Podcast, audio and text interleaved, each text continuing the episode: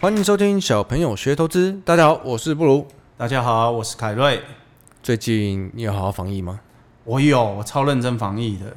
你都不出门吗？对，然后现在头发快要跟山井寿一样长，胡子也蛮长，胡子也蛮跟山顶洞人一 样。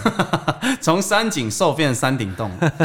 可是我觉得怎么讲，我光我住的那一栋大楼，所有的住户搭电梯什么，全部都要戴口罩。你那一栋是吧？你那一栋本来就是啊，然后你出门之后，你会发觉每一个都是口罩人，是代表台北的人应该真的是已经警戒心提得非常非常高了。其实我觉得台湾人整体来说都是，嗯，台湾人其实还蛮蛮怕事的，就是台湾人很怕啊天性。没出事的时候，哦，我就病了，你知道，我就病，哦哦，来啊来啊，输赢啊，那种一出事啊，我是一个小白兔 那，次是是路上都没人。对，妈，台北超明显的，哎我那天就是下班开车经过东区，真的是跟鬼城一样。对啊，白天哦，超可怕、啊。呃，我我家附近不是就是有本来有一区就很多餐厅嘛，有一天走过去，只是要去 seven 买东西的时候，发觉天哪，这什么地方？就是都没开。过半数都没有开，超可怕、啊。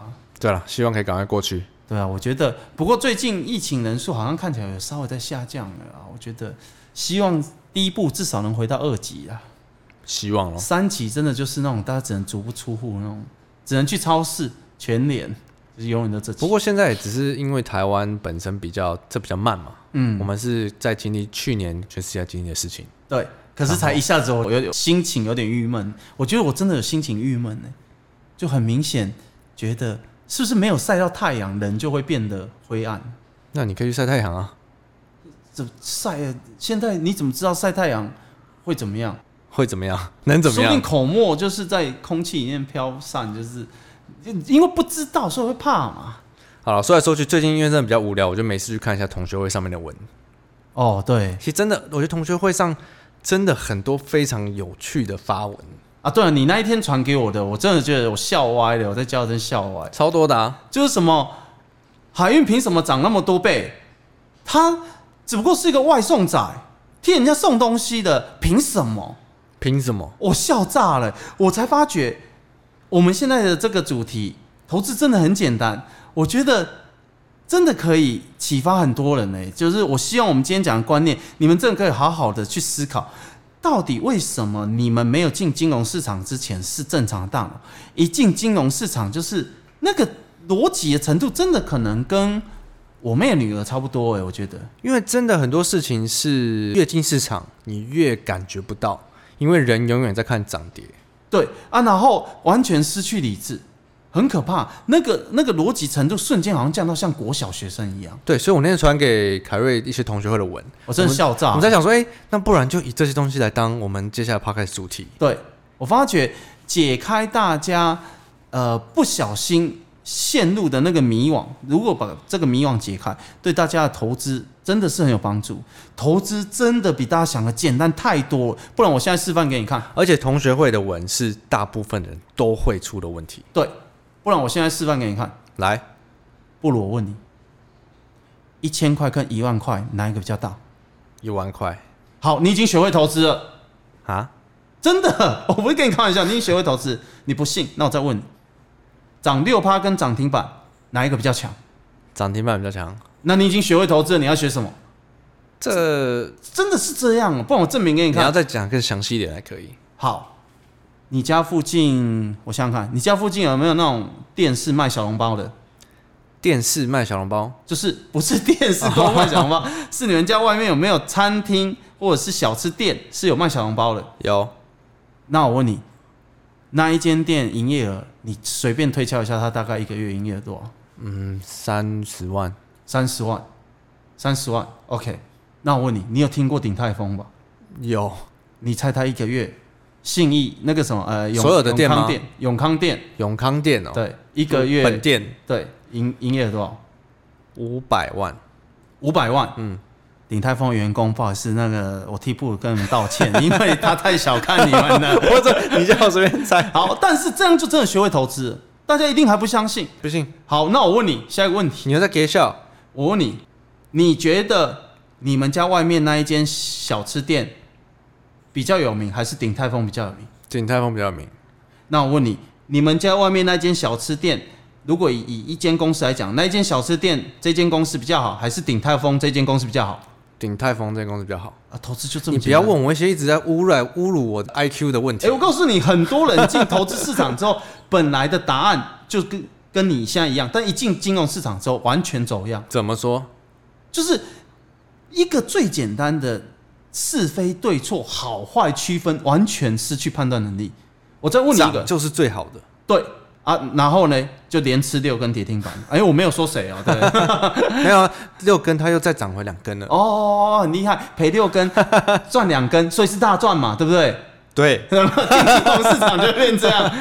那我再问你一个，衍没有生没的有，因为跌六根先放空，然后再做多两根。哦，好哦好好好好，这个这个应该是要去医院看诊，我觉得。那我再问你，你觉得国际大公司享誉国际的公司比较好，还是在台湾本土的小公司比较好？享誉国际，享誉国际。那我问你，刚才你们家外面那个小吃店卖小笼包的，比较有可能享誉国际，还是鼎泰丰比较有可能享誉国际？鼎泰丰好，那请问你刚才什么都选鼎泰丰，对不对？对那你进金融市场之后，你以前会买哪一间公司？小笼包对，各位听到没有？理由什么？因为小笼包今天涨得比鼎泰丰还要多，因为小笼包的线型比较美，对他那间小吃店距离我家比较近。你的逻辑瞬间变而且这样我听小笼包的老板说，他下一个月的营收会很好，对从三十万成长到三十六万，哇，好厉害啊！还不错哎、这还不错哎、那鼎泰丰是从五百万成长到六百万，也是二十趴，结果大家还小是的比较会飙，对，有没有莫名其妙？ 各位莫名其妙，小的比较有发展性啊，是这样吗？股本比较小，比较好拉抬，主力好做价。对 k 笑， 这个印证了什么？各位，我要讲一个道理，各位你们真的要冷静想，你们被社会污染成什么样子？各位，你们现在在听的听众们，你们知道长隆海运跟阳明海运一个月营收多少钱吗？很多人现在呃呃外送宅能多少？对， 这不是送货的嘛？ 有啦有啦，我有看报纸，好听讲尾拜啦。哎、各位，他那个不是尾拜年，好不好？我现在念数字给大家听哦。长隆海最新的营收一个月三百四十亿，阳明海运一个月营收两百四十亿。来，布鲁，我问你，以前你待过的任何一个券商或外资，一个月营业额多少？呃，几亿了不起吧？有五亿吗？我我之前最后一家应该是没有，没有，好，那就是五亿以下。我以前服务的公司一个月月营收大概二十几亿，快三十亿。我问你一个常识题，以在台湾国内对来啊，对， 你现在你现在你现在改正你刚才的错误了，是不是？我说什么你都对，对不对？以台湾市场来讲，请问布鲁以前公司规模比较大，还是我的公司规模比较大？你的公司啊？那请问投资应该投我的公司还是布鲁的公司？你要看谁比较会飙， 又来了， 又来了，好奇怪，这逻辑到底哪里来的？各位，回到刚才海运的例子，所有听众，我敢保证，你们服务的公司百分之九十根本距离长隆海运跟阳明海运的营收差距差超大的。我问你们，请问海运的公司比较大，规模比较大，还是各位听众你们服务的公司啊？ 对，还有那公司吧？对啊，那请问市市场上大家不就会形容海运的这些公司是个大公司吗？是，如果它的获利很好，它就会变成一个大又优质的公司，就跟鼎泰丰的道理是一样，不是吗？可是我觉得很多人的问题是会纠结在于小的比较会飙，呃，往下标吗？没有，就是可能比较好拉抬，他们会这么觉得。好，可你你提到了一个呃非常有意义的观点，就是各位小公司未必营收是小的哦，所以大家一直忽略掉最简单的是非对错，就是像之前的那个蹲差，你看它营收一直直线的，差太嘛，呃呃是可以这样讲吗？ 还有天差嘛，天差股本有很大吗？没有，它的营收是直线式的爆发。对，所以这就代表什么？各位，你们出社会很久，你们应该知道，如果今天老板下令你去给我争取一千万的订单，你是做的要死啊，这好像有点难哦，老板好严格哦，老板好龟毛哦，唧唧歪歪，对不对？那如果老板下令这个月营收给我八十亿呢，你是不是觉得超难做到？那同样的，做到的公司就代表它是一个好公司还是坏公司好公司哦，啊？请问投资有什么难？选最大的，选最大的。那这里又产生一个逻辑，就刚才不如讲，最大不一定会标啊。诶、你看到、哦一般人就会停留在这个无意义的话题哦。那我反问各位，如果最大的又涨停板，请问你在干嘛？请问你在干嘛？不如你在干嘛？观望。呃，订早餐，对，有没有？ 关键时期你在订早餐，然后就想啊，那它涨停那就算了啊、我饶过它啊，你饶过它没有，我觉得问题是，如果就是我们光以一个呃很明显的趋势，大家都知道的，像嗯例如说近年近期近半年来，甚至多于半年， 嗯，海运来说，大家就说啊，海运我知道会很好啊，可是我去买比较小、比较会标的散装，然后他们可能烂营收就差很多。嗯，一季赚零点一四，但其实这种烂死你回过头来看，涨最多的是谁？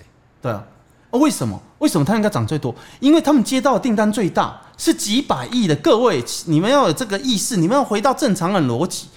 一间公司营收几亿就已经很了不起，这些公司是几百亿啊，赚那么多钱，然后你在那边跟我讲说它是个外送，好，不如我问你一个逻它跟呃宅配通一样是外送的，对哦，这只不过是 Uber E。好， 就就停留在这个逻辑。我问你哦，回到刚才鼎泰丰的话题哦，你从小到大那时候就有鼎泰丰了，台北就有鼎泰丰了吧？你会批评鼎泰丰说：“拜托，那间餐厅烂死了，他只不过是做一个包子的，包子我阿公也会做，这个产业有什么未来呀、 你会这样批评鼎泰丰吗？不会啊，那为什么冷静的投资市场要这样批评海运呢？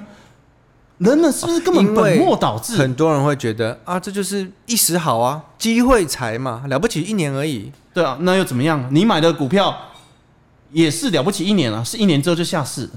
买那些阿萨布鲁的，一个月，哎、各位你们真的要回复到正常逻辑，你们还去投资那种一个月月营收的只有两百万的。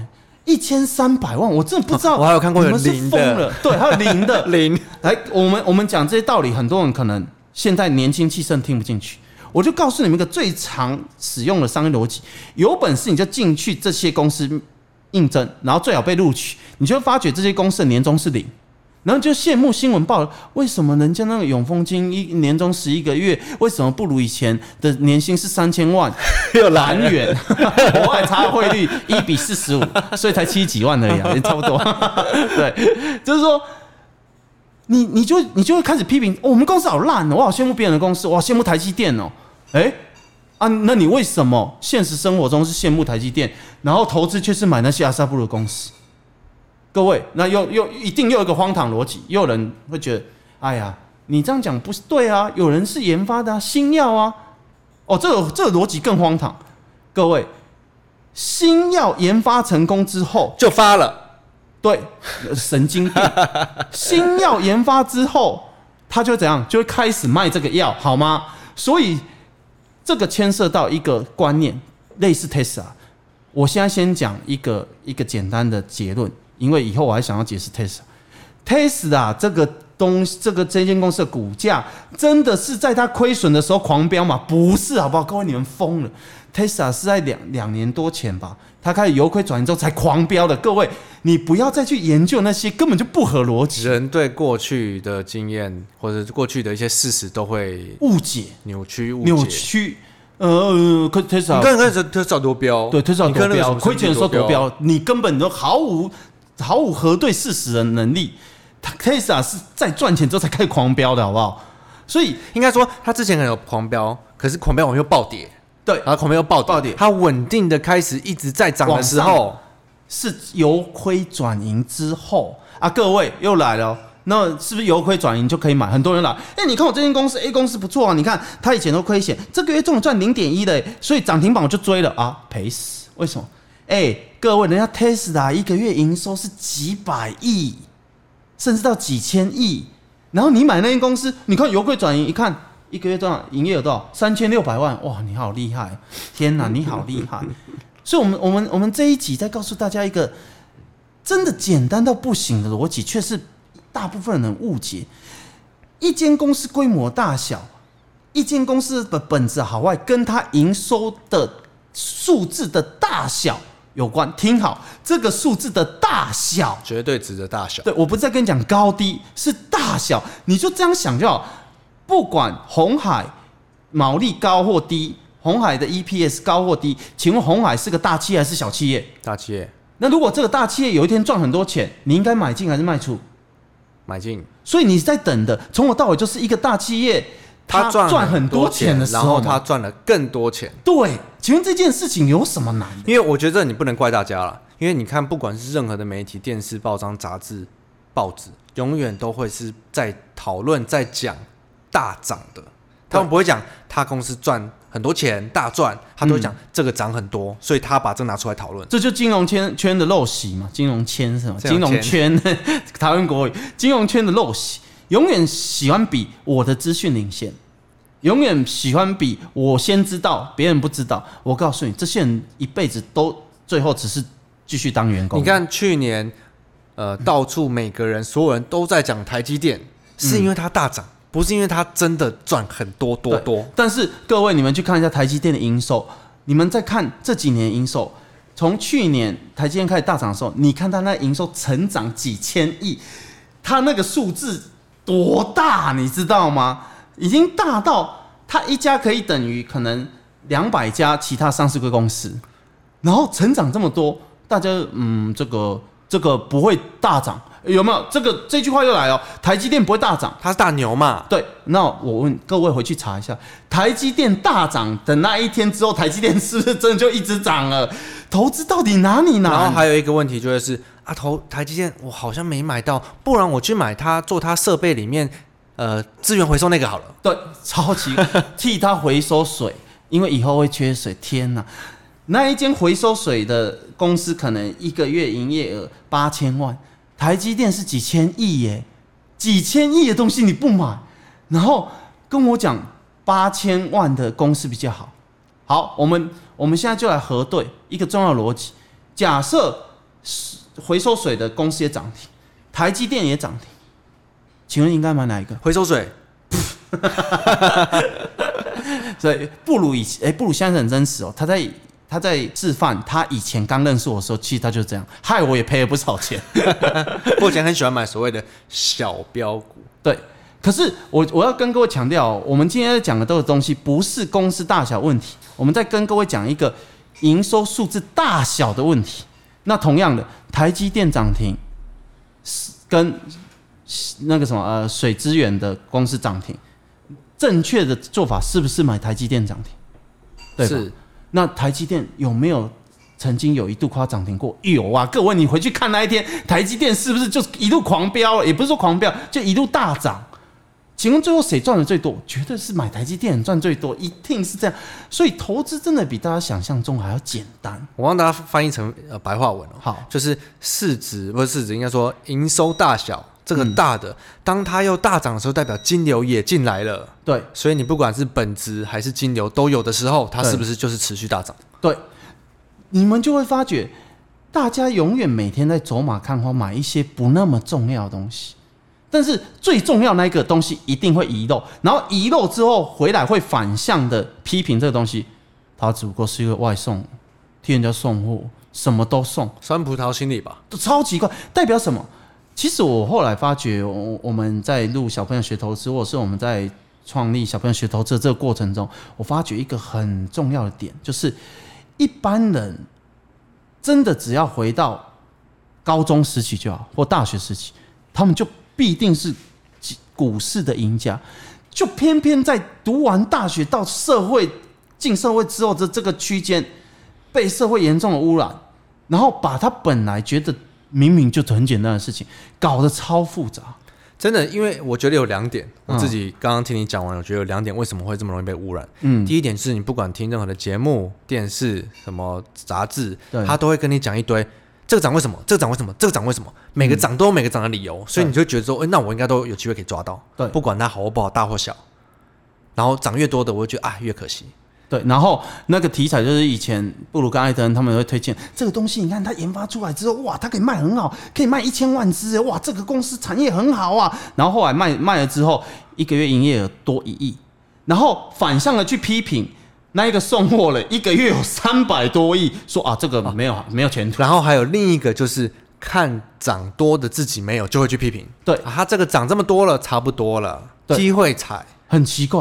然后可能那时候海运才三十五十，对，然后你一直批评它一直涨这样。然后它的营收，哎、各位你们回去看它那营收成长的数字，可以每个月成长几十亿。各位你们上班族，你们知道吧？几十亿的成长那有多难？这不是 percentage 对问题，其实不只是海运，或是任何呃每一年有大涨的题材，他对说这个应该到第三季就不行了吧，嗯，到第四季就不行了吧，啊对，之后就会降价了。对，但是你不知道这个到底是它会走多一季，还是它会再走一年，甚至再走两年。对，你没有看到，你不知道。对你去做预测，好像八成都不但准。是偏偏大家是选择我去听预测，忽略掉这个数字有多大，它的订单有多大，它订单一个月几百亿，然后去批评这个产业没味了。各位啊，最近防疫期间，我们嗯都整躲在家里，那些外送的人是不是很辛苦？其实真的很应该尊敬他们。你会去批评 Uber E 跟 f o o Panda 是一个小公司吗？超奇怪，为什么你在现实生活中你不会这样做，进金融市场你会这样做呢？对，所以投资真的很简单的，其记实得去看一下你的标的的嗯营收的大小，总营收有的多绝对大值的大小，对，它其实是有意义的。它是有意义的。那如果你挑到那种呃数字很大，但是它基本上都不太变化、不太成长了，那当然就不是你的啊我好好的标的。我觉得另一个还可以给听众那个看来说，很多时候大家可能都会去看一些那种呃小股票，嗯然后你也知道它的营收很小，可是它都乱飙，对那你看它跌的时候是不是也乱跌？对，越小越不稳，真的是这样子。真的是这样。所以我们这一集是要告诉大家一个很重要的观念：商场上本应如此的东西，投资市场就应该如此。只不过投资市场有很多布鲁跟艾德恩，他以前的哎布鲁跟艾德恩会讲另外一种虚无缥缈来污染你们，但是你回归到本质，你会发觉选股也好，投资也好。你会发觉异常的简单，就一个很简单的逻辑而已，不断的在运行。只是人们把它复杂化。对我希望今天这样大家有听懂，嗯，营收的绝对值你在搭配上金流其实超简单的。对，你把它想成正常人就对了，你是个正常人，你要去面试，你想去台积电面试，还是想要去小吃店面试？这很简单嘛。小小字典，啊、很好，因为肚子会饿，是不是？ 你不要乱叫，还真的会有人相信，一定是去台积电。 OK，嗯好，那我们进入 Q 好不好？好，然后第一个蛮长了，我帮它简简化一下。首推小朋友有担当，三位欧巴好，我不是韭菜，但我想谢谢你们。他说一开始在同学会看到他本身是蛙粉，蛙粉就是一个同学会很有一个原本一个很有名的达人，哦哦，那个 OK 青蛙那个嘛。哦，他说当初看到我们的时候，想说天啊，又来一群一群诈骗集团，还一次来三个。后来久而久之发现，干他很丢、哦，这个诈骗集团也太用心经营了吧。然后才发现你们真的是混沌过海中难得的好人呐、啊然后我帮他简略一下，他其实说他不是韭菜，那他说他其实也是凡人，但是他的投资做的还不错。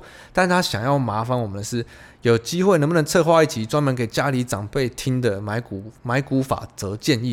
因为他们真的好爱靠看电视、听亲戚说买股票，然后能理解他们代的年代资讯不发达，所以要自学是不容易。希望我们做一集给长辈听的。哦，非常谢谢这位同学留言，我觉得这个跟我这一集不谋而合哎。你看我我我们刚才录的这个道理，其实选股跟投资，你们光学这一招就可以了。其实，那未来我们会再继续推出，就是投资真的很简单的这个系列，告诉大家你们真的可以做到，而且是对的事情。我们把原理告诉你们，所以你们希望我们再多录几集给呃你的亲戚朋友或其他人的亲戚朋友听，我们会朝向这个这个目标努力。他说，如果凯瑞可以讲半台语更好。不行啊，因为我怕 我怕台语我会的字字词都是比较偏向世 俗的、低俗的、有侵略性的。有侵略性的。对，好，来下一个 房 Yoka Chen，谢谢教主的午夜新闻。从他从去年十一月开始的午夜新闻跟到现在，让二次污染的他一步一步的走回正轨，真的就是这集所说的，跟看着教主看新闻再看书才有启发。就这样。那他说他看了一个杰西·里佛摩的，看第一章就摆了，结果再要现在三月再重看才看懂，他才能好好看完，因为有跟着你看新闻。哦，非常谢谢他的 ID 叫什么？谢谢凯瑞。优卡，哦，优卡，呃，谢谢优卡，呃，我相信，呃，能够帮助你，我也很很开心啊。但是，就是我在浓缩你们就是投资这一件事情的路程，就是尽可能让你们以比较短的时间明白真正的道理。那接下来我也会就是持之以恒的服务大家，也希望你是在选什么里长等一还是下，什我么？正要讲 这一次县市长请投三号凯瑞。我刚才这样突然换一个风格，变成候选人了，对不 对？没有因为他突然给我的呃称赞，我就是我突然就变这个 style 哦好因为他很震惊，我也很震惊可的。以。对下一个 from Clint Lin，新台币创二十四年新高。从二月才开始听 Podcast，三位小朋友说的资讯听好听满，收获好多。今年到现在获利将近六十趴，还躲过五月份下杀，而且心里踏实，知道自己在做什么，很强哎、之前跟布鲁跟凯瑞分享了缘由，最近台币创新高，想请问你们对外汇保证金市场交易有什么看法呢？哎、这位同学获利，看上看起来应该相当不错，偷学了我们的原友，现在还想要学外汇，是不是？你真的把这个东西当做免费的节目，是不是？哎、好像真的是免费， 是啊，对，所以呃，我我想一下，外汇基本上我不做，我们不会做外汇啊，但是外汇的的海外期货有时候我会会大概看一下，譬如说重要美元啊什么之类。话说之前那分析师预测的美元要升值，现在美元破底了。对、啊，又又不见了，世界上又消失了一个分析师，但是还有六十二万还有千千万万个我，原有那一个也消失了，对，所以外汇为什么不做呢？因为外汇第一它波动小，第二它牵涉的东西比较复杂，就是我在截取资讯的时候，我要付比较多的努力，譬如说它会牵涉政治，牵涉国与国之间的角力，然后牵涉经济，就是太多了。我们之前也会做，但后来我们发觉指数、原油这种的这个回报率比较高。平衡嗯平比较平衡，就是你付出的努力跟回报没有像外汇的这么差劲。外汇是真的就是付出很对多，就是相对收获很少。你都看对的时候，他们的和报酬会差很多。嗯对，那还不如嗯，譬如说呃，美元从九十九，终于一路一路狂升，升到九十九点三六啊，那种 就，但是对外汇来讲那是大的，没有。我觉得问题就是，例如说，好，因为 Q E 现在有 Q E，所以美元它会一直跌哎是正常的。